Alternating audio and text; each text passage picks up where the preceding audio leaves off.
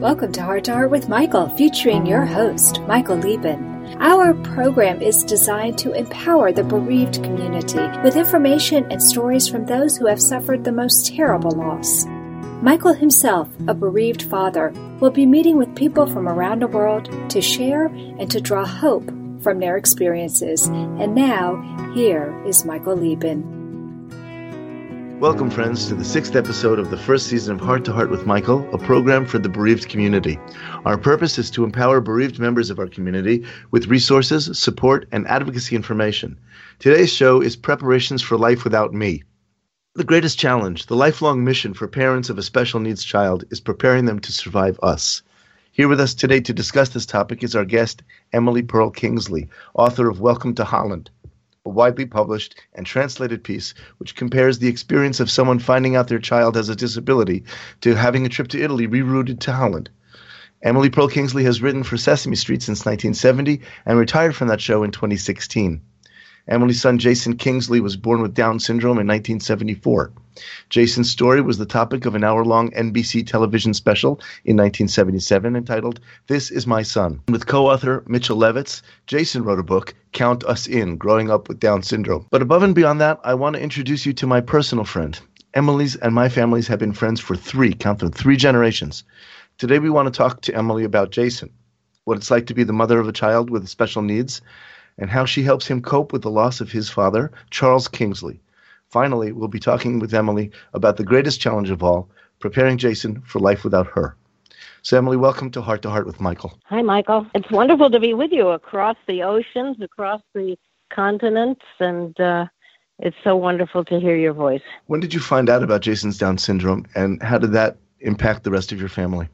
We found out in the worst possible way uh, Jason was born in 1974, and attitudes about Down syndrome were very different in those days. Um, we know so much more nowadays, and things I think and I hope are better nowadays. Uh, Jason was born late at night, 11 o'clock at night, and the next the next day, the obstetrician took my husband Charles aside and told him the most horrible things. Um, told uh, Charles, that our baby was born with Down syndrome. Well, he called it, you know, a, a word that I don't use anymore that starts with the, the letter M. M. Right. Yeah, the M word, yes. and told Charles that this baby was going to be permanently and severely mentally retarded, was never going to uh, ever have any capabilities whatsoever. He was never going to be able to sit stand, walk, talk, would never forget reading or writing or having any uh, academic capability. He would never be able to recognize us as his parents, could never distinguish us from any other adults. And his re- recommendation to us was that we uh, send him away to an institution immediately before any attachment was formed. I don't know how an obstetrician thinks that the attachment to a baby is formed after he comes out of you. I don't know what what you were doing for those 9 months that he was inside your body, but if not making an attachment. But anyway, you know, he suggested that we send this baby away immediately uh, and not get attached to him and go home and tell our friends and family that the baby had died in childbirth and go home and make another baby. Um, well, this was uh, of course, as devastating a piece of news as you can imagine. So, you know, we immediately started crying. It's, I don't know what else you do when you hear news like that. Um, this is obviously the antithesis of what we had expected. Um, we had spent nine months expecting the world's brightest, most gifted, most, uh, you know, wonderful child.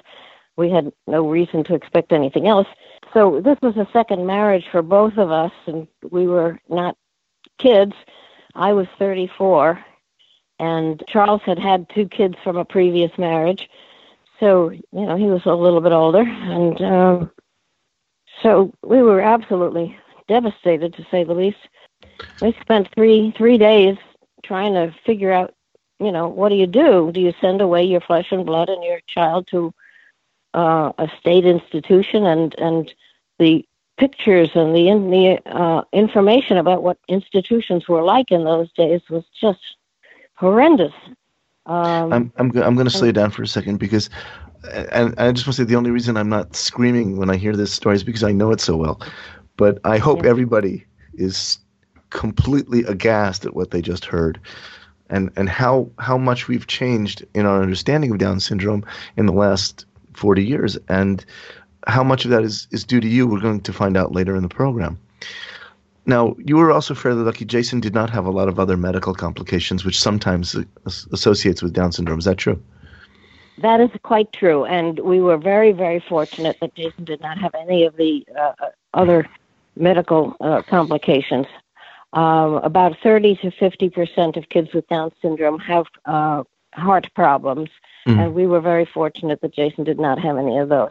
Um, he was he was born, you know, totally physically healthy. Um, so we were we were uh, blessed with that.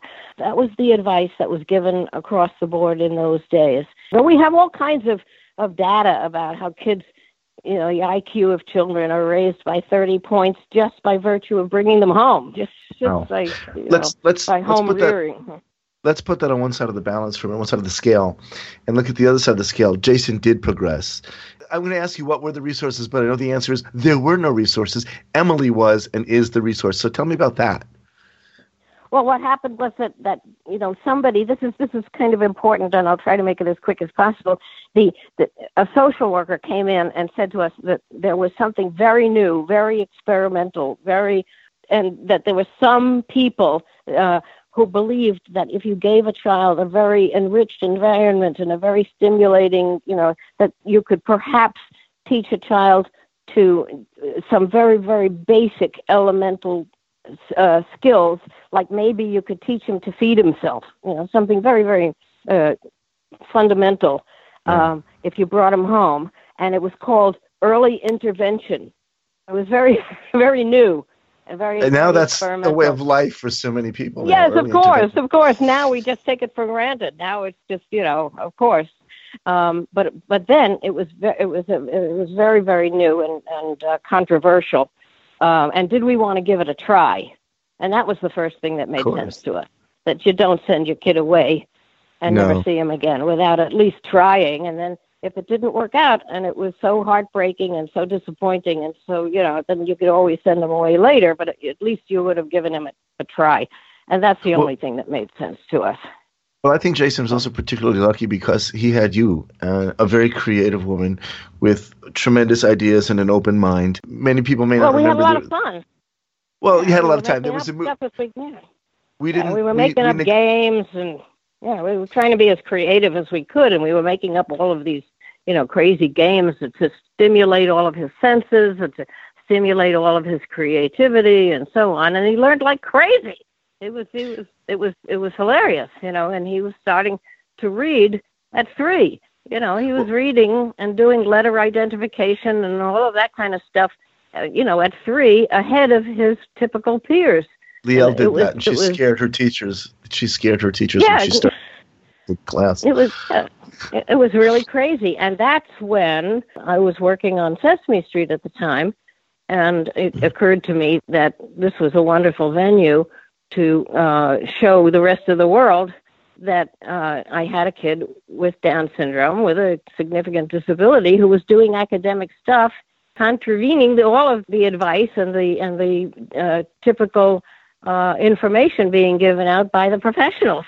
Most of the time that you were working for Sesame Street, I understand you were actually working at home, so you had the time to be with him and to make mm-hmm. create create intervention, create program, create things that had never been heard of before. You invented the wheel and worked at home. And I think that was a remarkable stroke of good luck, not only for Jason, but I would say for everybody in the world of Down syndrome, because what you did became standard and you did it first. I'm sorry, we have to take a break. It was a hard break. But when we get back, we'll be talking more with Emily about losing Charles, her husband, and Jason's dad, and how she coped with the changes that resulted. Hi, I'm John Montez of NBC's hit acapella show, The Sing Off. In acapella music, it takes a team to create a sound that many will enjoy, just like it'll take a team to help my good friend Miles Schweitzer, an HLHS survivor. Let's help Miles fulfill his dream and make a big enough sound to bring awareness to congenital heart disease. Please visit them at gofundme.com backward slash the Miles Project. Miles with the Y. Again, that's gofundme.com the Miles Project. This is for Miles.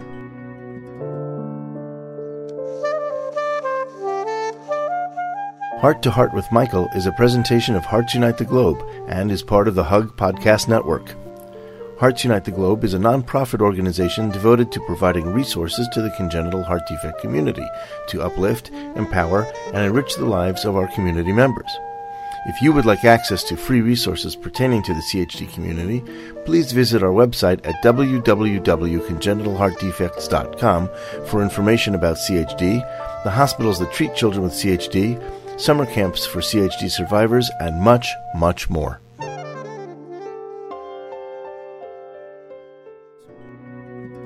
You are listening to Heart to Heart with Michael. If you have a question or comment that you would like addressed on our program, please send an email to Michael Liben at michael at hearttoheartwithmichael.com. Now, back to Heart to Heart with Michael.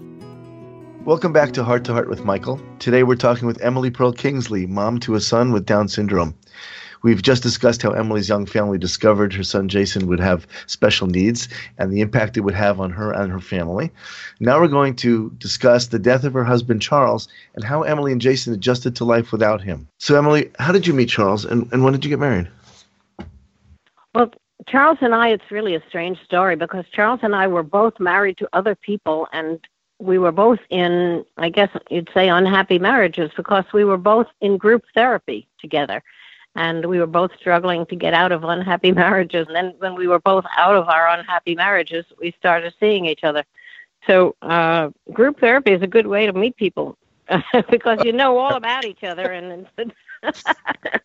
you know what all the bad stuff that you had before and what you don't want to repeat and so when we got together it was uh it was a very nice and uh good second marriage then we had jason um and the whole adventure of uh, special needs began. But that was quite an adventure, and it really kind of solidified us in terms of uh, becoming a team to the, our commitment to do whatever Jason needed to uh, I was, was going to ask maximize his potential. I was going to ask you about that because one of the things that Leora and I discovered. Now, again, I I'm comparing, which is a bad idea. I'm talking about Liel, who did not have Down syndrome. She was autistic, and they are not at all the same thing. But when you have a child with special needs, uh, one of two things can happen to your family. It'll split up apart in a second, or it gains a lot of strength and a sense of purpose and mission like it never had before. And we, right. we experienced that. And maybe we're just lucky we knew you before we had Liel because you were in some so many ways for us a role model to to pull things together and do the right thing at so many different junctures. And if we ever had a difficult time being married, we'd never had any disagreements or any difficulties whatsoever uh, regarding Liel, and and that was the force that really galvanized this family. And I and I know that that in many ways that happened to you and Charles. Can you tell yes, me a little bit about that, about working together like that? It was kind of exciting because um, his, especially because of the dire predictions that we had had from that uh, obstetrician in the beginning. Uh, all of his advances and all of his successes uh, were triumphs, and uh, it, it, was extremely exciting. Um, and also, what happened was that we we came uh, determined to make sure that other families did not have the uh, you know the negative experience that we had had, and we started sharing our experience with as many people, anybody who would stop long enough to listen to us. So we started um, counseling new families who had had babies with Down syndrome, and we went around to hospitals and said, "Hey, listen, if if you have a, a new family that has a baby, uh, send them around to us, and we'll walk them through it." And so we became kind of the the family in Westchester County that they would shuttle new families to, That's and amazing. it got to know every family in the county who had a new baby and they became our kids and, and we started getting a network and parent groups started you know growing up and uh we made lots and lots of wonderful friends you know as the kids grew up and started socializing and we ended up having a teen group and teen parties uh, stuff like that. You're chugging along together doing this major effort. I mean, it's not Emily, it's Emily and Charles is one word. And then Charles passed away. So was that sudden? Was that expected? Well, he What- what got happened? a, a very weird form of cancer. He had Mhm. it was not really pancreatic cancer, but it was uh, Oh. in the pancreas area. But it took us a very long time to find out what it really was. So he had two and a half years of you know trying to track it down and trying to diagnose it and trying to find out what it was. And uh, Jason was twenty, around twenty when when when all of this happened. Did Jason have any prior preparation that one day this might happen, or it was just not not not a thing to talk about? No, it wasn't. No, it really wasn't. One thing about Jason, I don't know if I can generalize about Down syndrome, but one thing about Jason is he's a pretty narcissistic guy. You know, it's the world sort of revolves around him. He's not terribly empathetic. So he was living at this school, which is about an hour and a half away from our home. Ah, so he wasn't home. Um, so he was not home. oh, I understand. He well, wasn't had, home. So Charles passes away, and Jason's not home. How do you explain all of that to Jason, and, and how does Jason react? And and then after that, how do you help him? How do you help him grieve the loss of his father? It was pretty terrible. It was quite terrible. Jason, by this time, Jason was in a little apartment. Charles' big dream was to see Jason living independently in an apartment by himself. And this was this was really kind of a terrible time in my life too, because we had gotten this little apartment for Jason and set Jason up in an apartment which is quite near us. And Charles was convinced that Jason could make it on his own. And I didn't realize it at the time, but Charles was kind of sneaking down there every day and helping Jason out. Uh, if Charles isn't there to do that, what what do we do with Jason? How do we? That's Explain right. to And Jason the minute that you're- Ch- Charles died, the bottom fell out. Right. And all of a sudden, I found out that Jason wasn't doing what I thought he was. You know, he wasn't keeping the place clean. He wasn't eating properly. He wasn't keeping himself clean. He wasn't shaving. He wasn't, you know, bathing. And Was that was that a result of being out. alone or being without Charles? both? It was a combination of grieving Mm-hmm. and not really having the skills that I thought he had. Mhm. and he was depressed. You I got him a therapist, and I got him a care worker who came in, you know, several hours a day and helped him with all of this stuff. And and I panicked, and I started calling the Westchester ARC agency, saying he needs more support. He needs to he needs to be in a group home. He can't handle it by himself. He doesn't have as many skills as I thought he did. You spoke to me in, in in an earlier conversation um, about it was interesting if Jason had a concept of, of heaven and what he thought about that. Um, Yes. So let's before we go to a break, if you can close this segment with uh, Jason's contemplating heaven, what that meant. yeah he he he talks about it and he thinks that he thinks of his dad being in heaven and looking down on him and he once said to me maybe santa claus can stop by heaven and bring dad back for christmas because it's right nearby and that would be a great christmas present for dad to visit at christmas because it's so close to the North Pole. I said, Well, that sure would be nice if it was possible, but do you think that that's real or do you think that that's fiction? Uh-huh. And he said, Well, I, I know it's fiction, but I still believe it. And with that, we're Yeah. going to run into our second heartbreak. And I appreciate your coming to the program and for being so very candid about the experiences you've had helping a child with special needs and helping him to handle his life and his loss, as well as opening up about your own grief. So please stay tuned. In our next segment, we'll discuss with Emily how she prepares Jason for the future and living without her.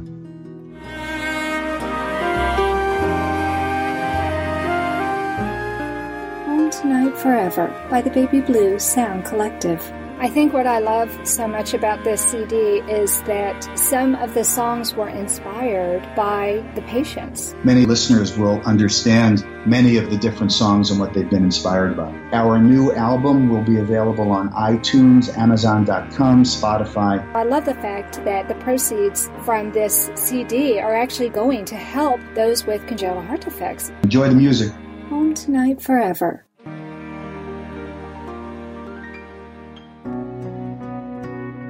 You are listening to Heart to Heart with Michael. If you or someone you know would like to be a guest on Michael's program, please email him at michael at hearttoheartwithmichael.com. Now, back to our program. Welcome back to Heart to Heart with Michael, a program for the bereaved community. We are here with Emmy Award winning Emily Perl Kingsley, who is sharing her story about life with a child with special needs and helping him understand and handle loss.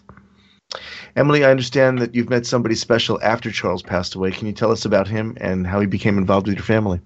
After Charles passed away, which was just about 20 years ago, I was on my own and alone for, oh, about 14, 15 years. And then finally, uh, a wonderful man who was in my Gilbert and Sullivan singing group, uh, a retired psychiatrist named John Stadler, lost his wife. And then we got together, and John uh, John and I became a couple uh, six years ago, and John was a lovely, lovely man, and uh, was very fond of Jason, and Jason liked him too. And John and I had six years together.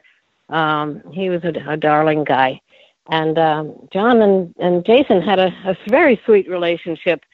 In fact, Jason said to me about John. He said, "Do you think John could be another father for me?" Oh. And I said, "Well, you only you only get one father." But uh, John is very is, is very crazy about you. And uh, I said, and Jason said, well, let's see, does he like Marx Brothers movies? And I said, yes, he does like Marx Brothers movies a lot. And, and Jason said, okay, he'll do. That's an easy test. right. I could I could pass that test. yeah, right. so that was his criterion for for whether John uh, could join the family so uh, John and I had six wonderful years together, and John just recently passed away about seven months ago. Um, very, very suddenly, actually. It was uh, it was awful. Um, so that was another loss for for both of us. We're both kind of um, dealing with that kind of right now. Is Jason um, dealing with that differently now than he was with Charles? Is he older? And I, I mean, yes. I know he's older, but is he more mature to understand the differences and to understand what, yeah, what death is more like now? Yeah, and um, you know he he talks about it, and uh, and and he says that he misses John, and uh, but and one of the things that uh, one of the differences sort of is that he he says um, he's warmer towards me now, and he's more caring about wanting to spend more time with me. You know, he says, "Mom, can you and I have, have go out to dinner together?" He says, "I think that you might be lonely." And uh, he's more more sensitive about that, which is really interesting because he never really talked much about that uh, related to Charles, and um, he, and he wants to light a candle about John, and you know he's that's nice. He's uh, he's relating to um, various. Uh, uh, holidays and stuff like that. Let's light a mm. candle for John and that sort of thing. Do you so, suspect uh, that his, his, his closeness with you is some sort of desire to hold on? That you know he's afraid of. Yes, of I definitely do because yeah, and I think that this is related to what you mentioned because he it has brought up the concept of losing me, uh, which he never has thought about before. Well, let's talk about that. Is, is, yeah, does he discuss that with a, you? He, yes, he's well. He has discussed it with his therapist and the therapist has told me that this this topic has come up for the first time. He's aware of my advancing age because I'm mm-hmm. now 77, and I was never 77 before, and um, I wasn't anything near 77 before. Um, but he's, you know, people are dying. People are dying all around him, and and all of a sudden it has occurred to him that wait a minute, mom's getting on there, and uh, so he's he's a little concerned about this, and he's sort of holding on to me a little bit tighter, mm. and uh, so he's he's more interested in spending time with me, and he's a little that, bit more cautious about me. I've had a uh-huh. little bit of back back problems recently, and he's been calling me up and saying, "How are you feeling?" Um, so you know he's wow. he's yeah. So I think this is very much on his mind. Now he's he's you know in in a sort of physical economic way he's going to be okay. He's in a home. He'll be taken care of. Um, there's got to be a certain uh, serenity for you knowing that at least that part is safe. That part But- is protected. Thank goodness. I'm. I've got him protected um, financially. Uh, he's in a wonderful group home, which is uh, you know with a, with an agency which is solid, and you know I think that that part of it is is okay. Um, I'm working on you know guardianship and uh, you know Mhm. setting up people. You know the thing that concerns me is you know who'll bring him the birthday cake, who'll take him to a ball game, who'll you know that sort of thing. Uh, you know, get, setting up the emotional support system, uh, which is a little bit more complicated. Well, Uh, not that not that any of us are really totally prepared, but do you think he's prepared for a future without you? Does he understand that? Does he does he know he's facing something that he has really no choice in? I don't know how much he's really conceptualized that. I think it would be really difficult for him.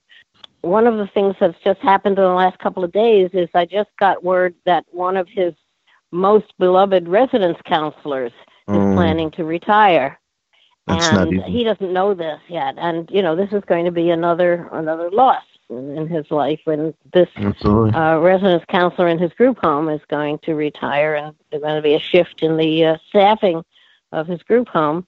But that's the- that's the kind of help loss- him through that. That's a different kind of loss because he can recover from that, and the guy's retiring, but he can still come back and visit if he wants to. Or Jason can call him on the phone and say, "Gee, I'd really like to talk to this guy." Uh, he can't call Charles. He can't call John. Well, one day will come. He won't be That's able to call you. Right. I, I, I'm I think sorry. he has a concept of uh, of of dad's looking down on me. You know, dad would be proud of me for this or this Oh. that kind of thing. I think he has a sense. He has some kind of a sen- where he he mentions that kind of thing. You know.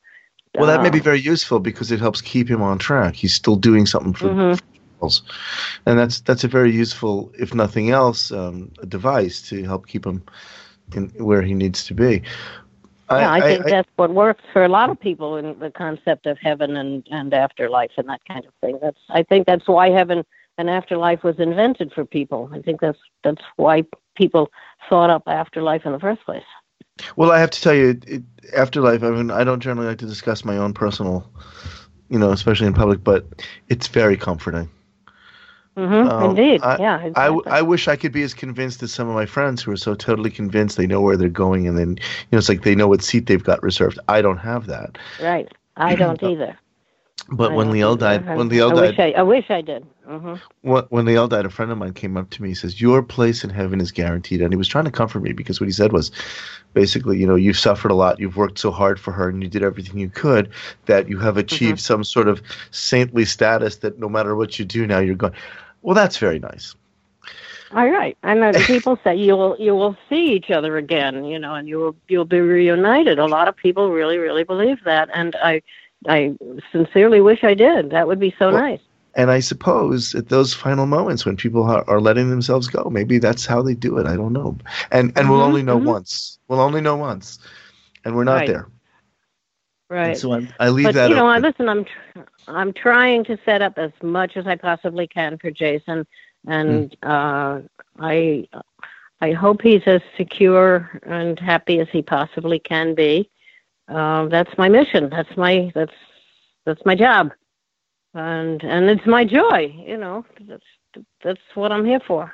You know, he I is, as I said, he's my the love of my life. And I think he was more than the love of your life. I think he was the anchor in your life. He was the anchor for Charles and, and apparently also for Mhm. John. Jason himself has a very strong magnetic power. I knew him when he was a teenager, and I've spoken to him over the phone occasionally, and I have uh, received New Year's cards for 30 years with his pictures and, Mhm. and adventures and stories.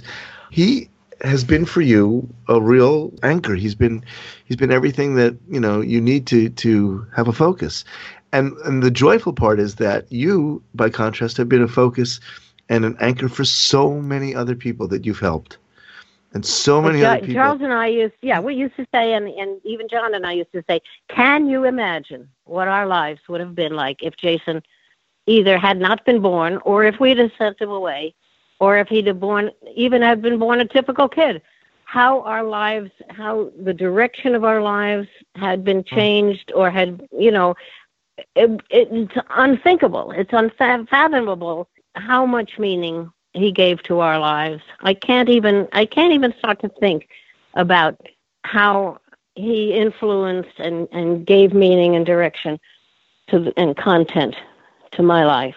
I cannot think that the world would be a, a less meaningful place without Jason Kingsley in it. A person who this doctor was ready to throw out in the garbage, that he, Jason Kingsley, has made a contribution to making this world a better place. The world is a better place because Jason Kingsley was in it. He has made this world a better place and it's a beautiful way to reach the end of our program. So, again, I want to thank you for sharing with us your hope and your story, and we hope that other people will find hope who are listening and encouragement from your story because it is completely remarkable. I'd like to ask everybody who's listening to please join me or the Heart to Heart with Michael team in Paltalk every week following our program, and we'll talk with you soon. And until then, remember, it's okay to breathe.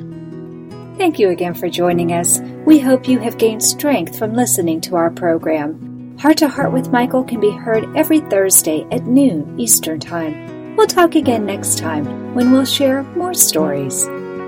If you would like to continue today's discussion, please join us right after the program in the Hug podcast chat room on Paltalk.